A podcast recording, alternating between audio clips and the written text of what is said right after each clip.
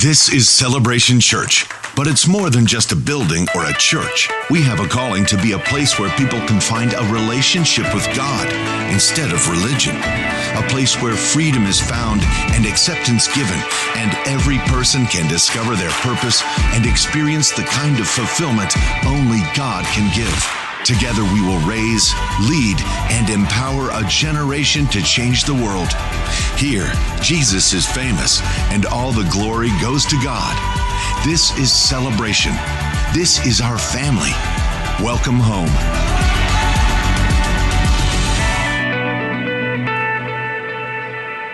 Good morning. Welcome to Celebration Church. Let's all stand together as our campus joins with us in the Fox Valley, as well as all those who worship with us online. Let's recite together the Apostles' Creed. This is our statement of faith. This is who we are and what we believe at Celebration Church.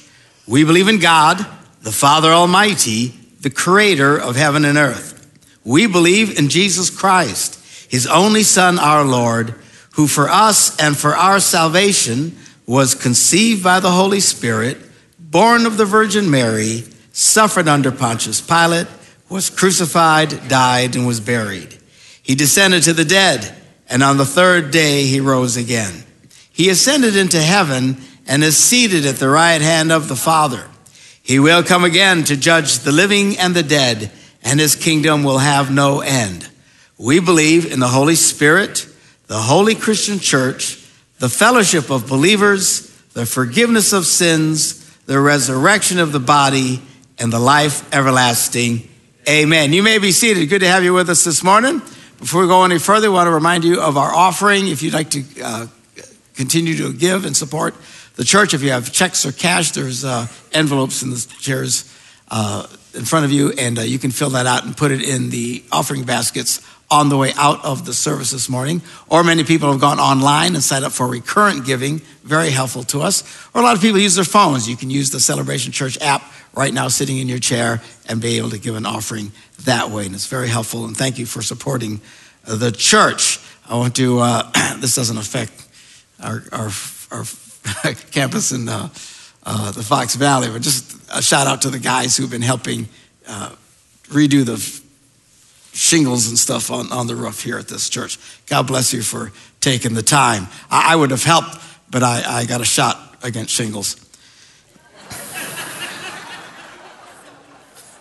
I didn't want to cause any medical problems after that. I don't know why you people come here. Just a quick shout out.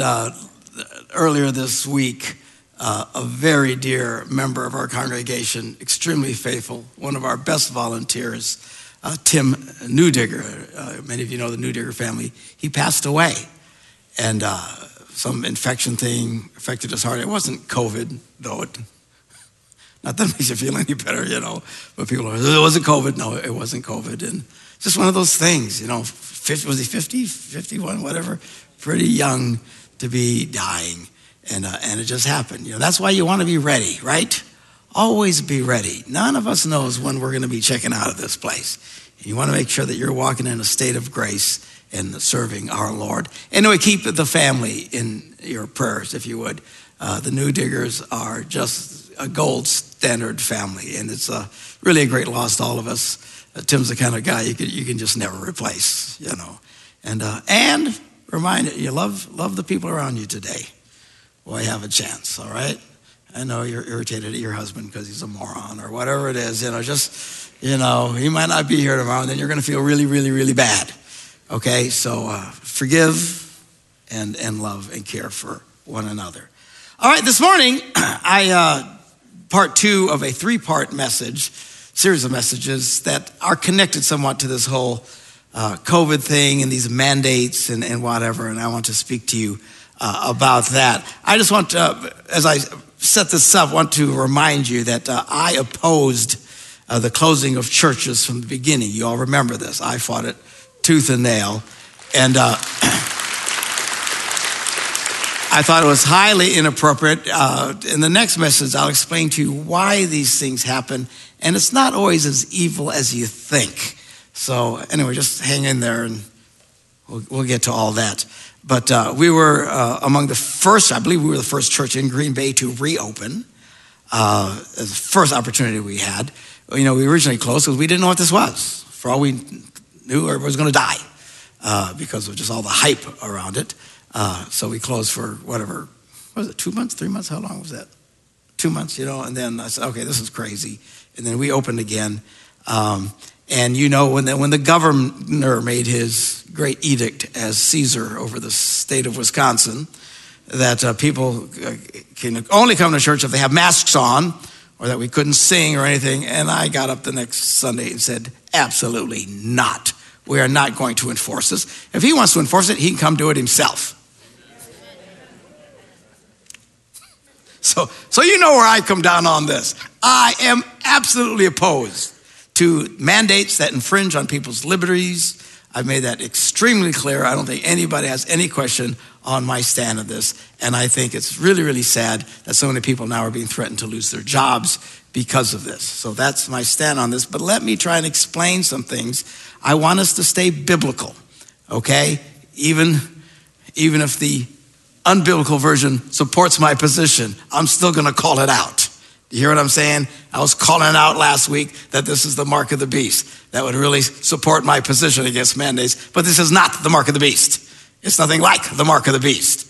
And if you missed that sermon, you need to go on Facebook, scroll back, and you can hear it again and get the right context. Understand what the Bible actually says. All right? Now, today I want to talk about this idea of connecting. What happens if something's connected to something that's evil? Now, we want to go to 1 Corinthians, the 10th chapter. And starting at verse 14, now, Paul here is talking about food that is offered to idols. He's talking about an area that I don't even know what he's talking about. I mean, I know intellectually, but it's hard to get my head around it because we don't have this problem. You don't go, you know, behind the counter at Festival Foods is not someone sacrificing a cow to some demigod and then making it burgers and steaks in the thing and trying to, you know, we just don't have this issue. We don't have. I don't know that Christians have ever had this issue except in the first century church. So when you read about it, it just doesn't make a whole lot of sense to us. It would be like, you know, if they saw us talking about, you know, be careful when you go on Facebook not to turn into a crazy person. And the early Christians would go, what? It would make no sense to them, okay? It's almost that same kind of a cultural thing that just makes no sense. The other thing is in Corinthians, particularly 1 Corinthians, which is where this comes from, there are several places where Paul talks about things that in all honesty is hard to understand. I don't get it. He talks in circles. 1 Corinthians, the 7th chapter, he talks about marriage. Good to be single. Good to be married. Try to be single, but you have to get married. I mean, it's like, I don't know what he's talking about. Very circular thing. And a couple of things that he talks about in worship, I don't know. If by God's grace I make it to heaven, I'm avoiding Paul because, you know, he's, why were you criticizing what I said? I don't know, man. I don't know what you're talking about. That was Becky. You know, we're going to talk to her. But, I just don't know what he's talking about. And this is a clear example of it, of Paul's often circular thinking. He seems to contradict himself. I don't know what he's talking about. But we'll take bits and pieces of it to try and make some kind of sense. All right? So now he's writing about this problem of Christians eating food that has been offered to idols because it would freak people out, and he says it would cause some people to stumble. How? I have no idea. I don't care what you eat. I ain't stumbling.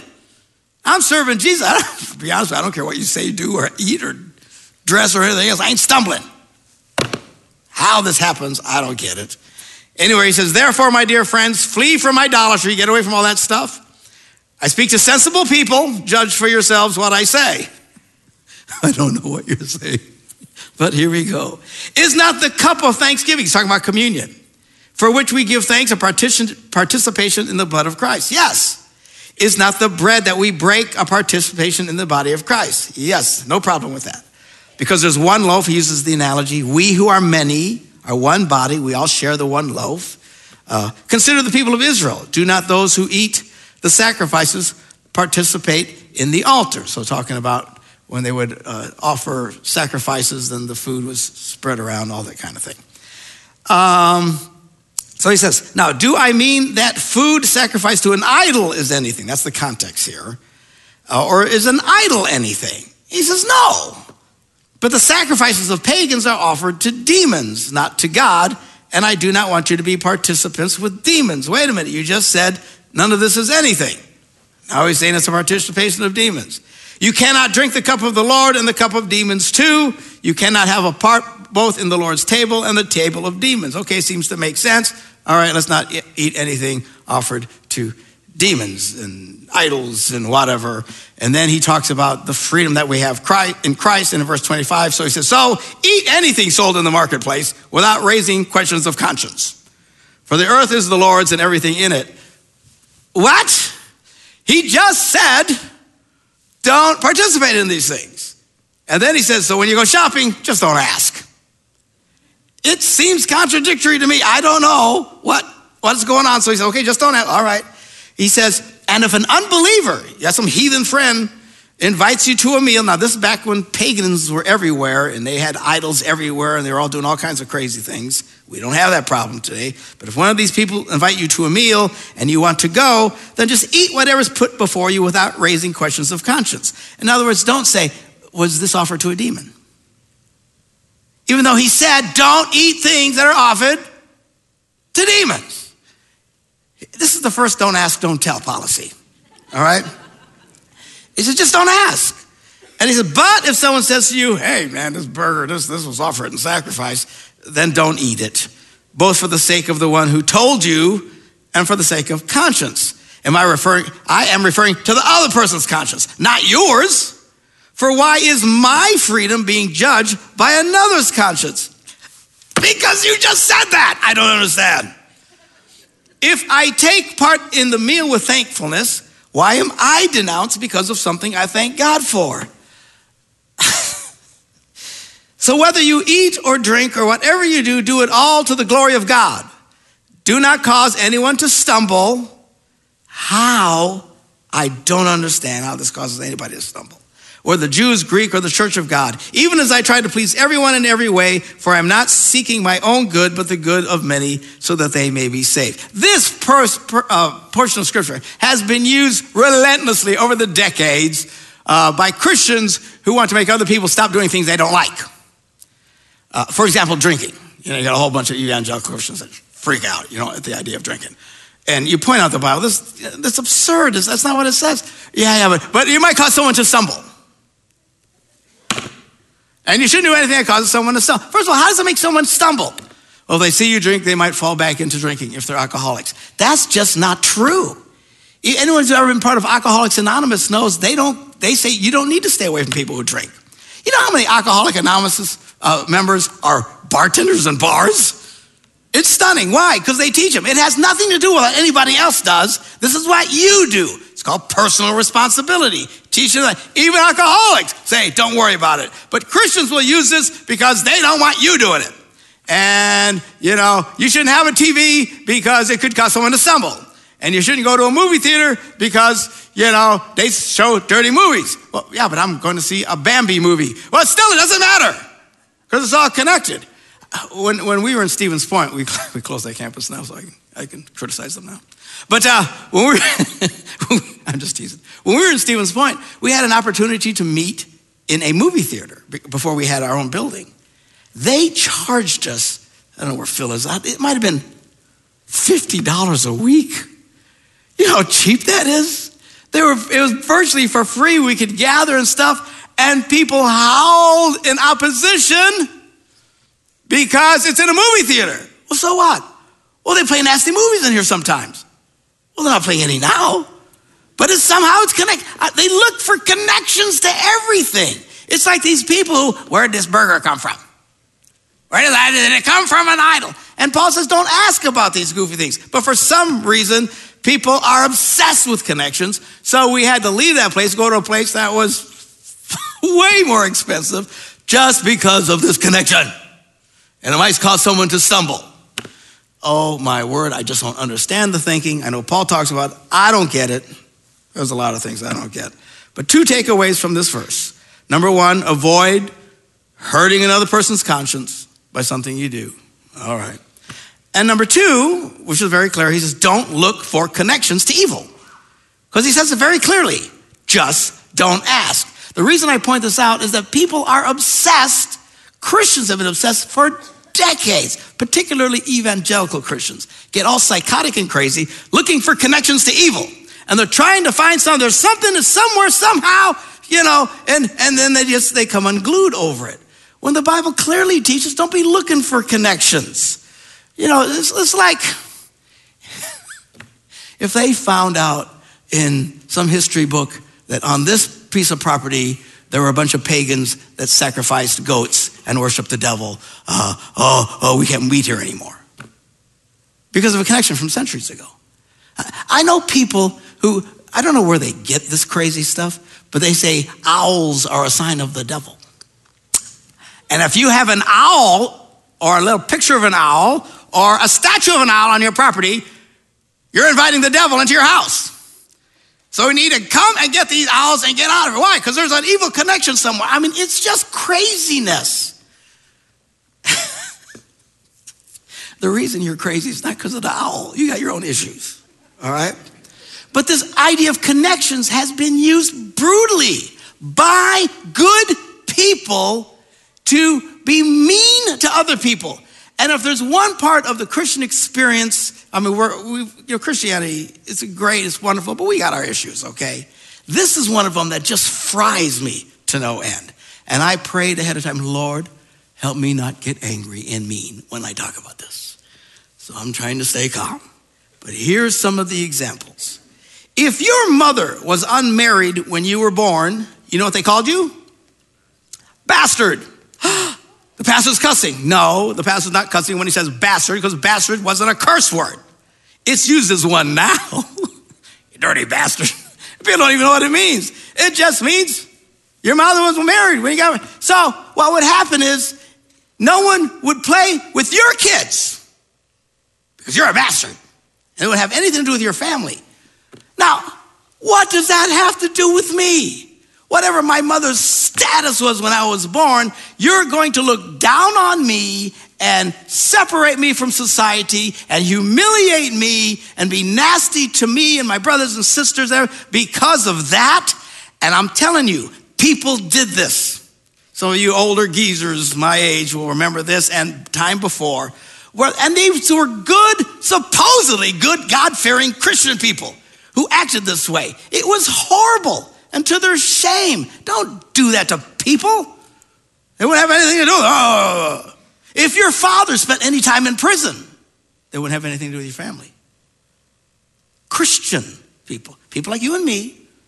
Why? Because of this connection, stupidity. Well, yeah, don't go over there because, you know, his daddy was in prison and don't. So instead of thinking, you know, how about we speak into these people's lives? How about we encourage these kids? How about we love them when nobody else will love them? Is that what Christians were doing? No. Don't get mad, Mark. Just stay calm. We ostracize these people because of a connection to evil. Racism fundamentally is rooted in connection thinking. The reason they don't like black people is because they heard that some black people did a bad thing.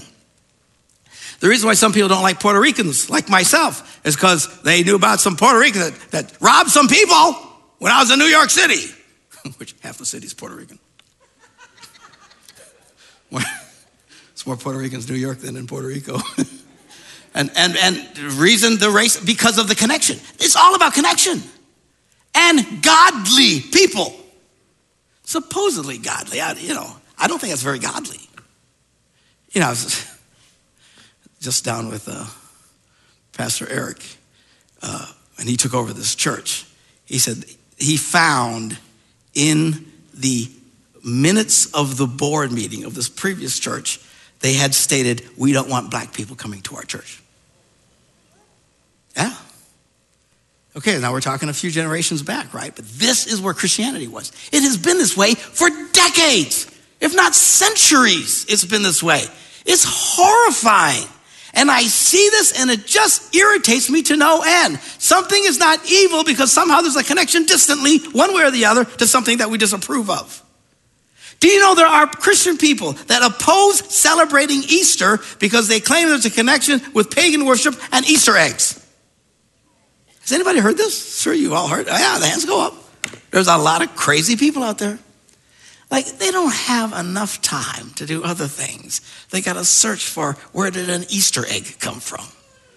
First of all, rabbits don't lay eggs. I don't even know how this works. Have you ever considered this? Young people right now are, oh, I never thought about that. Where did that come from? Bunnies don't make eggs. And they say that, well, historically, if you go back to the 1300s, you know, there were some pagans who it was a sign of sexual immorality, and that's why we don't celebrate Easter. You need a swirly, for heaven's sakes. People wonder why they don't want to go to church. There's Christians to this day in America who refuse to celebrate Christmas because they claim there's a connection between paganism and Christmas trees. How many of you heard this? Yep, the hands go up. I'm not making this stuff up, and it just irritates me to no end. Seriously? Your problem is a Christmas tree. Who was that that just came here? Maybe it was Pastor Eric's wife. She came because they live in this. You can't go much. You go much further south when they are. You're in the ocean. All right, I mean, they're south. They don't have trees like we have here. These pine trees. But she goes, look at all the Christmas trees. I'm looking at her, where? There. No, those are just the pine trees. Those are Christmas trees where we come from, you know, so it's just fascinating. Anybody remember backward masking? Yeah, the older hands are going up now, all right. And some of you younger ones, you're not going to believe how stupid this was. But in the 80s, I was about 93 in the 80s. In the 80s, someone came up with this idea that there were satanic messages in rock and roll records. You remember this? Yeah, okay, now we get it. Oh, such a proud moment in our history. And they had records, and you could spin them backwards. And somewhere they would hear, did you hear that? It said, Satan is Lord. It did? Because people don't even try to figure it out, but they just buy. They had protests. They were burning records and all kinds of stupid stuff, and you couldn't have anything to do with rock and roll records because somewhere, if you played it backwards, you'd hear something about the devil. Seriously, I'm more concerned about stuff I can hear forward from the devil. And we could have nothing to do with them. Why? Because there was a connection. Look out for the connections. It's connected to something. And don't even get me started and all the psychotic objections that will be raised over the next week due to Halloween. Talk about a bunch of crazy people. They're fasting. That's worship. That's the devil's day. The devil doesn't have a day. Actually, the devil has a day every day. He's out there destroying lives. He doesn't need Halloween. Some little kid dressed up as a monkey running around isn't worshiping the devil. And then Christians, you know, we play this stupid game. Instead, we have our special own Halloween celebration. We call it, what do we call it? Harvest, our Harvest Festival. So how can we don't do that anymore, Pastor? Because that's stupid. And I'm in charge now. We ain't doing stupid anymore. Harvest Festival is just our Christian version of Halloween. You want to go dress up and run or get some candy? Go in your neighborhood. Why are we working? You know why? Because of the connections. We're trying to break the connection. You're trying to break connection. Oh, but Pastor, Halloween is about the devil. It's not about the devil. Well, you see all these, you know, people like they're dead and stuff. You know, good. Halloween's the one day of the year where people are faced with the fact that they're all gonna die. I like her. Keep her on the front row here. This is good. Anybody who laughs out loud at my stuff is number one in my book. They need to know they're gonna die. People go around and think nothing's ever going to happen to them. People get to, well, this scares me. Good. You should be scared. Well, it happens after we die. I'm glad you asked. It should give us an opportunity to share our faith with people. Which brings me to this idea of the vaccines. Don't go crazy. Just listen. All right? And again, I'm not trying to mess with anyone's conscience. Paul said don't mess with their conscience. If your conscience won't let you touch it because of what we're about to talk about, then so be it. And I mean that sincerely. But I want you to know what the Bible actually, how this actually works. A lot of people have a problem with this vaccine because it says it's connected to fetal cells. Particularly this one called HEK-293, which means human embryonic kidney cells 293. Now these, the reason why it's 293, what they were trying to do is get cells that would self-replicate. So they would have to keep doing this over and over and over again. It took them 293 times before it finally worked. That's why it's called HEK-293. And researchers have been using this line of self-replicating cells that came originally from an aborted fetus. Now, the researchers, and these aren't Bible people. I don't know if they even care about the Bible. They said, look, this fetus was taken from an abortion that was done in the Netherlands in the 70s, where it was illegal to have abortions except to save the life of the mother. So everyone assumed this was taken from one of those to save the life of the mother was this fetus, and they took these cells from there. So how do you know they're just not lying? Because all the other lines all freely admit that they took it from abortion just for the heck of it. They don't care. These guys are saying literally it was taken in this. Virtually every right to life organization has a no problem with that.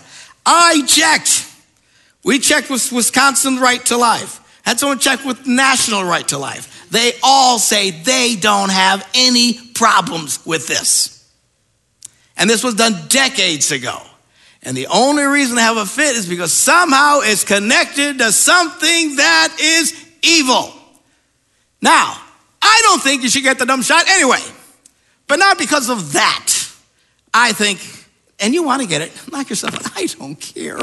I don't think they force people. That's what I should say.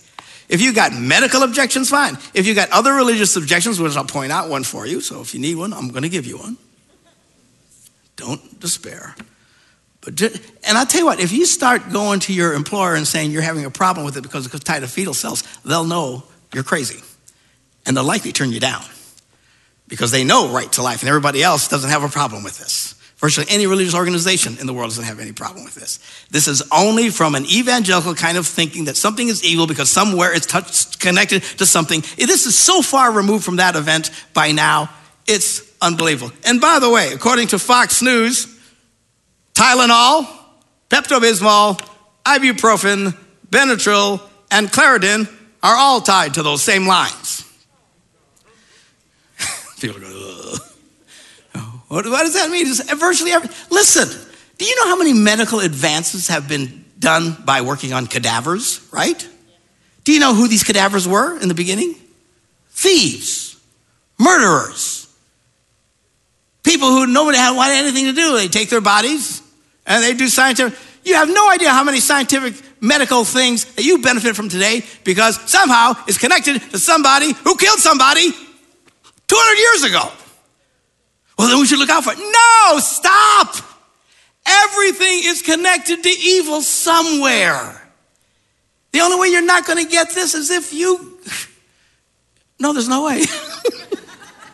There's just no way. Everything's connected to something. Even our Lord's birth is connected to evil.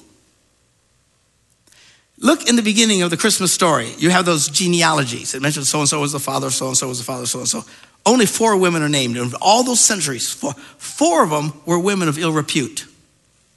The beginning of the Christmas story had ho, ho, ho.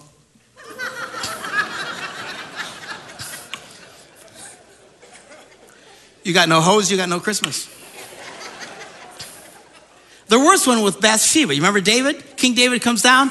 He looks down, he sees a woman taking a bath, which, by the way, ladies, curtains. Anyway, he looks at her and goes, ooh, how's she mama? And he's already got like 12 wives. He seduces the girl, has sex with her, gets her pregnant, and murders her husband so he can marry her. And of all these women, who do you think was the mother of Solomon? She was.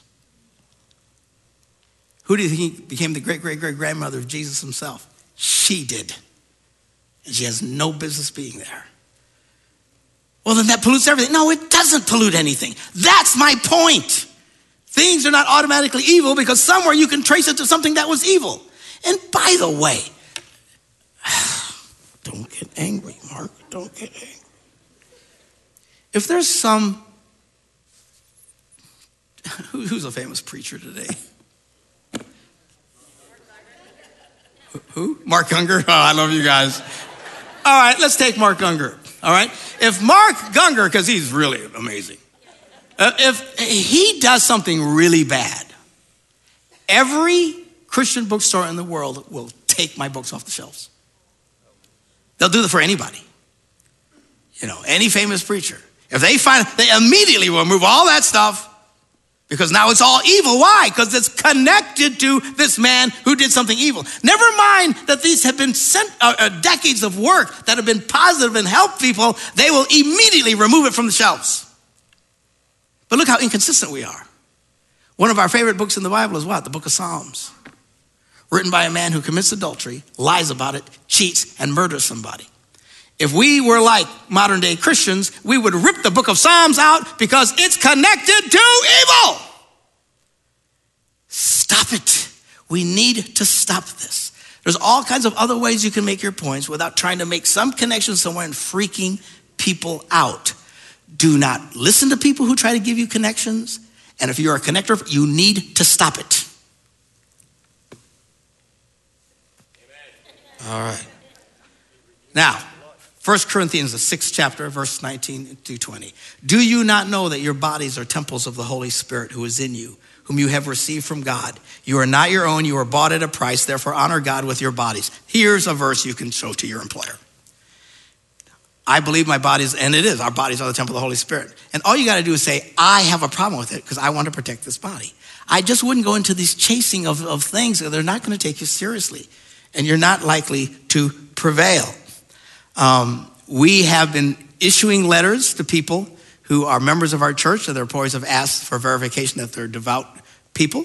The vast majority of them have been accepted. Which, thank God, I have gotten all kinds of requests from people outside of our church for me to please give them a letter. No, I'm giving you jack. I don't even know you. You know, you want me to verify your faith? I'm not going to do that. Goodness gracious. Go to your own pastor. He won't give it to you. Then come to my church. I'm not going to do this. I don't know you. But the truth is you shouldn't even have to do this. But everybody's going to have to fight this out on their own. Eventually, this stuff's all going to go to courts, and who knows how it's going to end up. And I don't even really know. My next message, it won't be next week. It's going to be the following week. It's going to wrap this all up. But don't think that the courts are going to necessarily rule on positively on your. By the way, we have been guilty of forcing people to do things they don't want to do for a really long time. Everybody think this is new. When I preach, not this Sunday, but next, I'll be here next Sunday, but the message will be next Sunday. After that, you're going to hear our nation's history. We have for many, many long times, you know, over the last couple of hundred years, done things and robbed people of their liberties over all kinds of things. And I want to point this out to you. In a sense, trying to calm people down because they were, oh, this is the end of the world. It's not the end of the world. The world's coming to an end, but it's not today. All right? But Procter & Gamble has really gone over the line. They asked for me to prove our religious beliefs about vaccines and support documenting cooperation and all this stuff. It's way over the line. I don't answer to Procter & Gamble. They can stick it in a loving, kind way.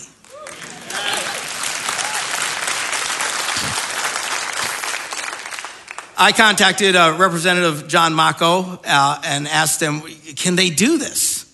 And they searched it, and he came back with this letter, which he's sending.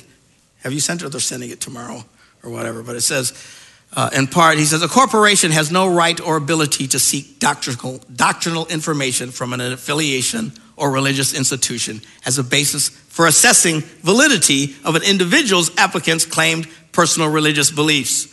Federal law and related courses have recognized many different types of religious beliefs, which need only be sincerely held by the individual in question and do not need to be reinforced by any official in any particular religious institution. That's why all our letter doesn't say what Celebration Church believes. Why? It's irrelevant. It only matters what you believe. That's how this should be. And we validate their faith. But they come back and want me to prove it from our church, you know. The U.S. Equal Employment Opportunity Commission, which enforces employer non-discrimination laws, has issued guidance relating to the interaction of non-discrimination laws and employer vaccination requirements. The employee's own first-hand explanation may be sufficient, and a third-party verification is unnecessary. Employers who unreasonably request unnecessary or excessive corroborating evidence, as Procter & Gamble is doing in this case, risk being held liable for denying a reasonable accommodation request and having their actions challenged as retaliatory or as part of a pattern of harassment. Additionally, the EEOC guidance provides that, quote, the employer should ordinarily assume that an employee's request for religious accommodation is based on a sincerely held religious belief, practice, or observance. Therefore, please rescind your request for verification and discontinue this practice. Respectfully, John Mako, Representative, Wisconsin 88th District.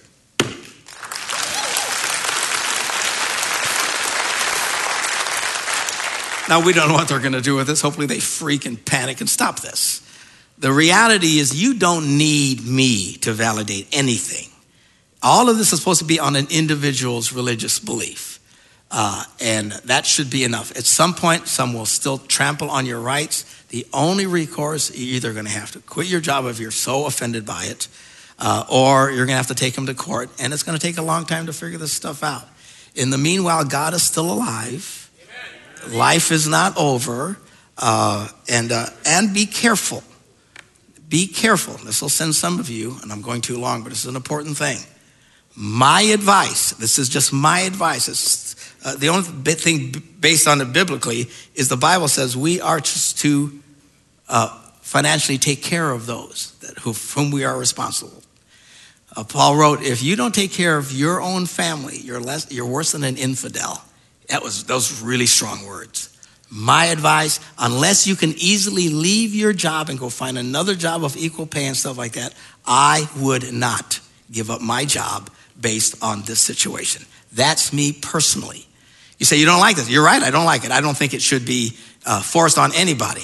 I don't have a religious objection to it because I just don't see one. But that's me.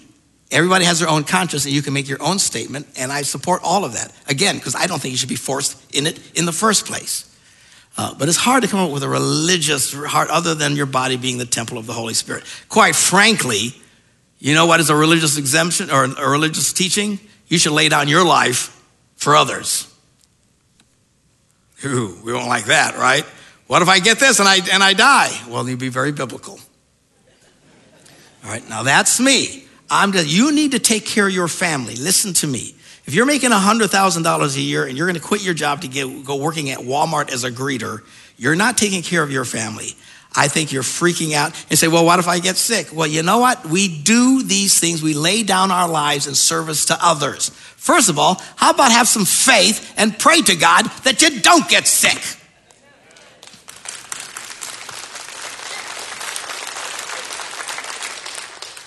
Don't get mad at me, all right?